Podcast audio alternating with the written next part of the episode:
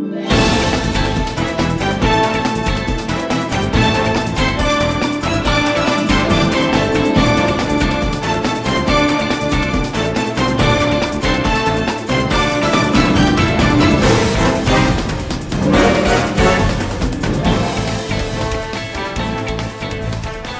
and welcome to another episode of K-botak, a short podcast about Korean cinema and K-dramas with me, John.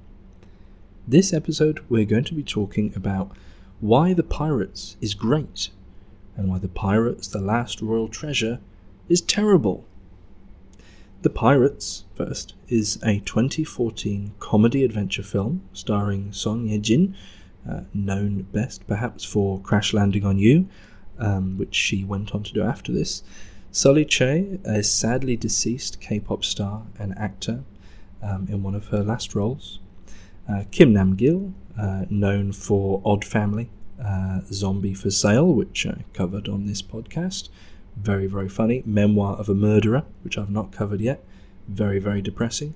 Um, Lee Kyung Young, uh, who was in uh, Memories of the Sword, um, Assassination, Kundo, uh, New World, along with the Gods, etc., etc., etc. A really reliable supporting actor. Um, Yoo Hae Jin uh, from The King and the Clown, veteran, a taxi driver opposite uh, Song Kang Ho, uh, Madame E, a really good historical uh, film all about the Korean language. Um, in a you know recently we've had a few of those, um, and they're all good.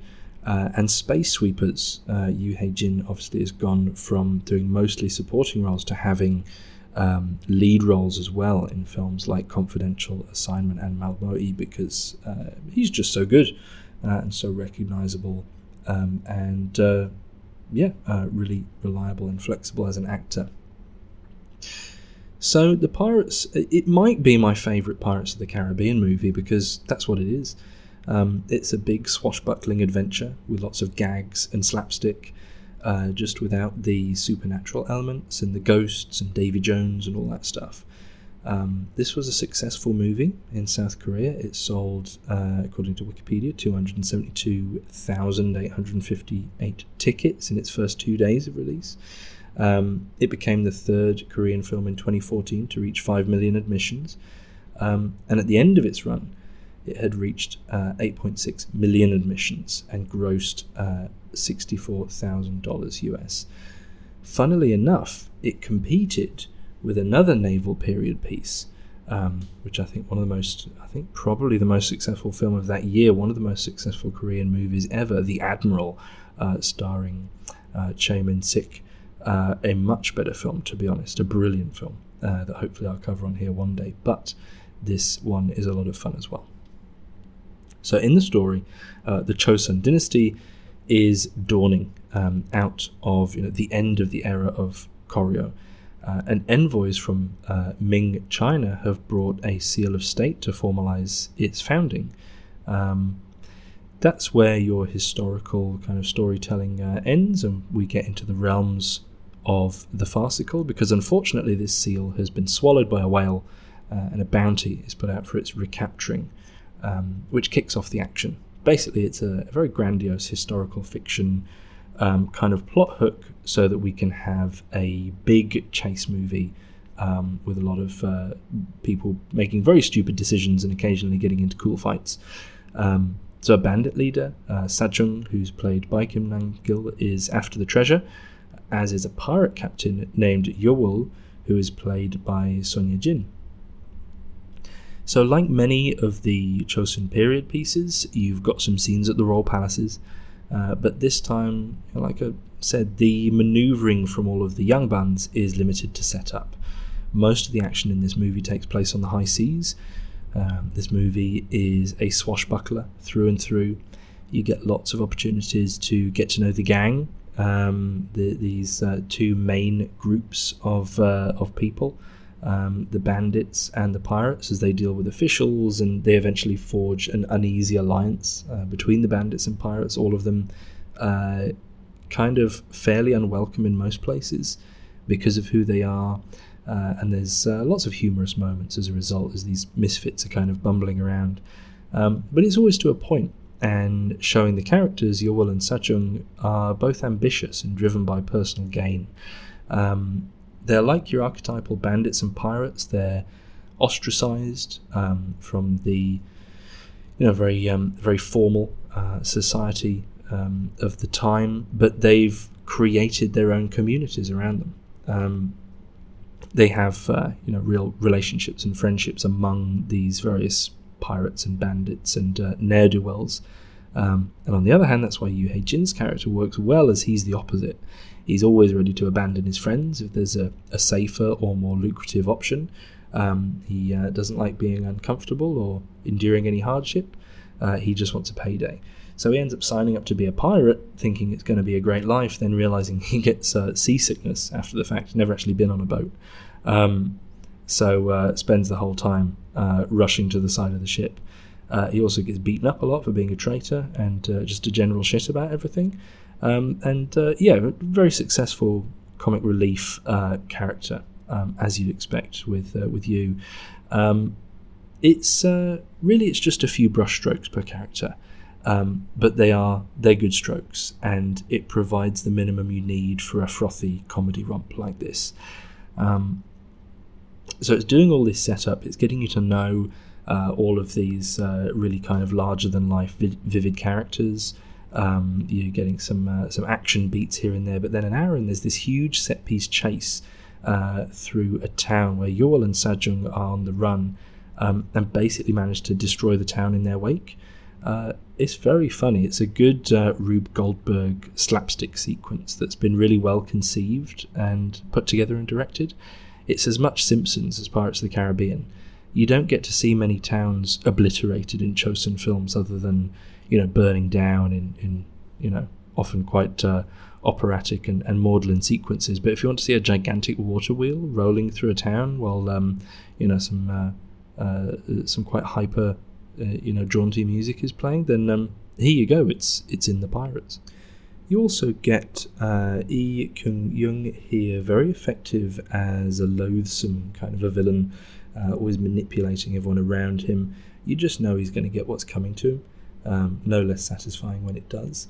Um, but I think the cornerstone of the characterization here is the will they, won't they between Sajung and Yul. Um, and I thought this was well handed. One, because both Son Ye-jin and Kim Nam Gil are very good actors for a start. They're both just eminently watchable, um, entertaining. They know exactly what they're doing. Um, they're, they're professionals. Um, but also, it doesn't take more screen time than it merits. Um, you're not having to constantly think about the, the fact that these two, you know, do they hate each other or do they fancy each other? Um, and two, they stay true to character. So they still manage to be funny and selfish um, you know, ambitious, uh, you know, kind of weird leaders of, uh, of ostracized outcast pirates and banders, even when they're making eyes at each other. So it doesn't bring the film to a halt in, in any way. You're still getting the, the, the whole of these characters in the story. So very good.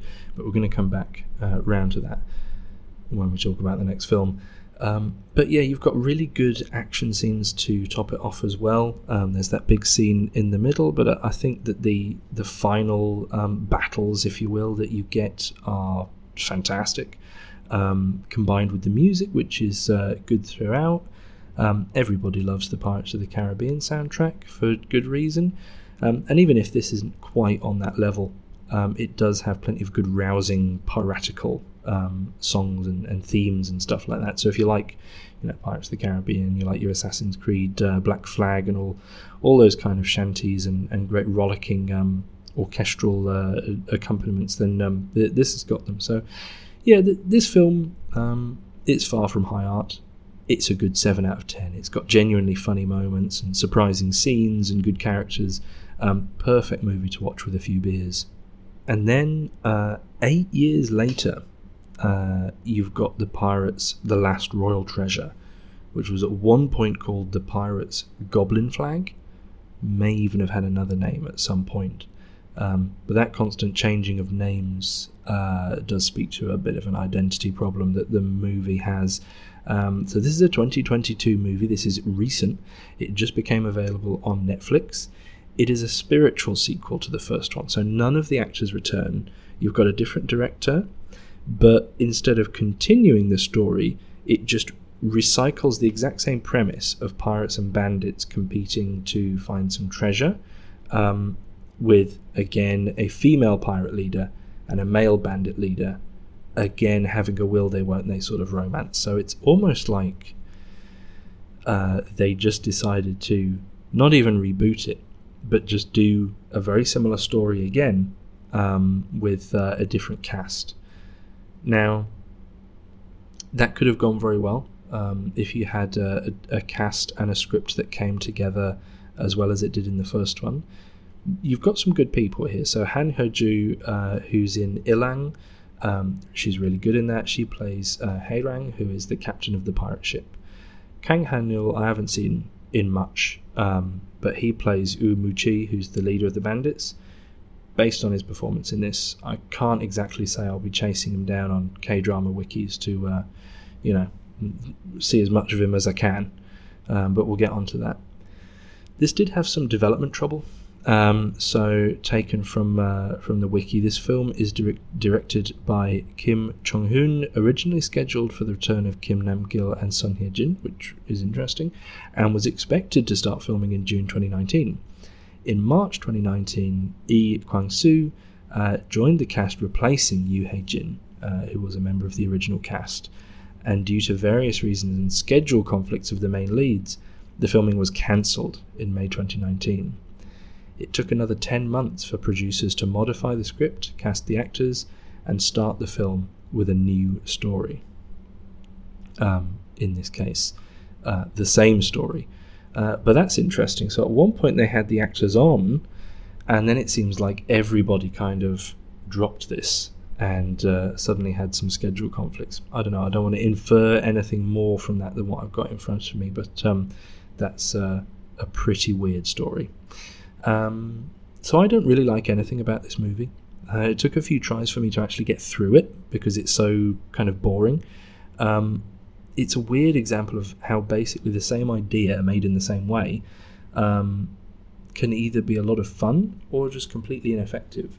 So while Son Ye Jin is a great comic foil to Kim Nam Gil in the first one, uh, here Han Hyo Ju seems to have been told to just sort of stare seriously all the time. Um, she is trying to do an impression um, of uh, Yul, the character in the first one.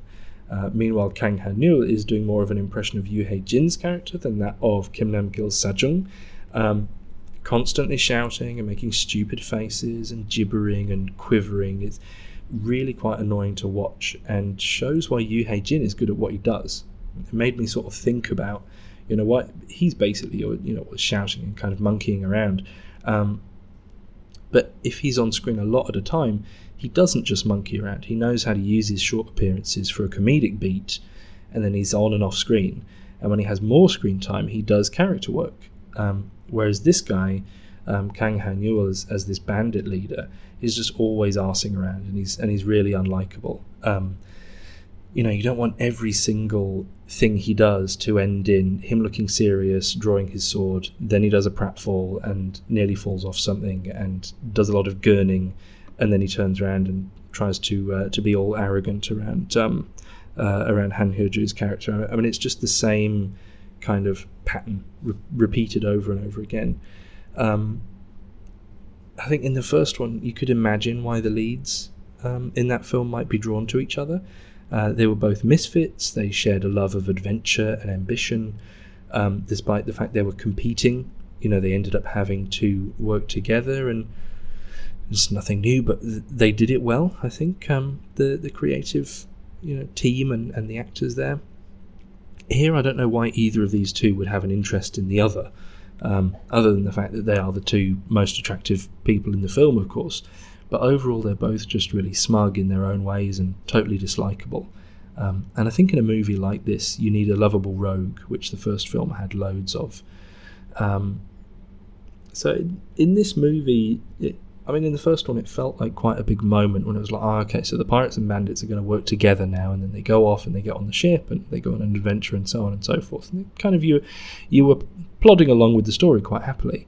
Um, in this, they get together really quickly, Um, and they're trying to create this uh, dynamic of a, an uneasy detente um, that they never quite carry off. Um, and to compare, like an hour in the first one has that funny chase scene um, where they're they're running away from the water wheel and the and the town's getting just uh, destroyed around them. Sixty minutes in, uh, the last royal treasure is is just spinning its own wheels. Um, it wastes a lot of time with characters that you don't care about, um, being unfunny and doing nothing of consequence. Um, so where the first one uh, had like these great dynamics between a, a, number of different characters like Ewell and Sajung, they seemed like they had these genuine relationships with their various crews. Um, in this, it's like there's just all these random shabby dudes just hanging around shouting, um, while the two leads sort of take turns smirking when the when the other one slips up.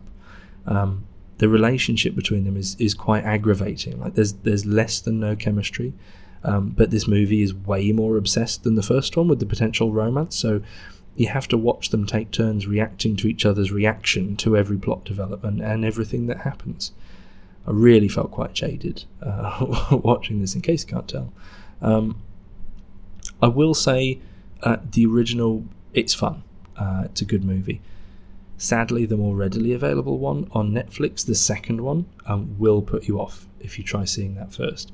And I, I think this one, uh, you know, made a lot less money um, ultimately than than the first, which is probably why it's been um, quite immediately bunged on Netflix because they're thinking we're, you know, we're really um, uh, we're doing well with Korean content at the moment. So let's snap up a, a few of these. People will watch a, a, bit more genre stuff you know they'll put it in the mix on a on a Friday night, get it uh, and get it binged. Um, if that's the case, then then fine. But I just don't think this is worth your time, really. Like I said, I, I only got through this because I thought it'd be interesting just to compare to the first one. Um, probably not worth it at the end of the day.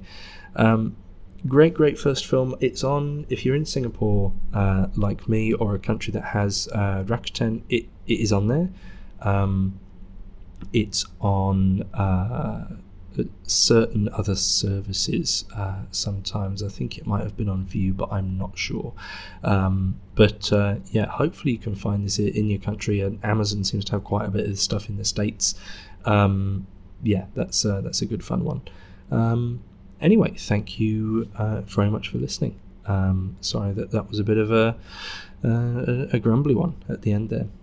You can follow this show on at kbotakpod, uh, K B O T A K P O D on Twitter and Instagram. Uh, retweets and shares are much appreciated, as are uh, subscriptions to uh, the podcast. Subscribe and you know see what I'm talking about as the weeks go by.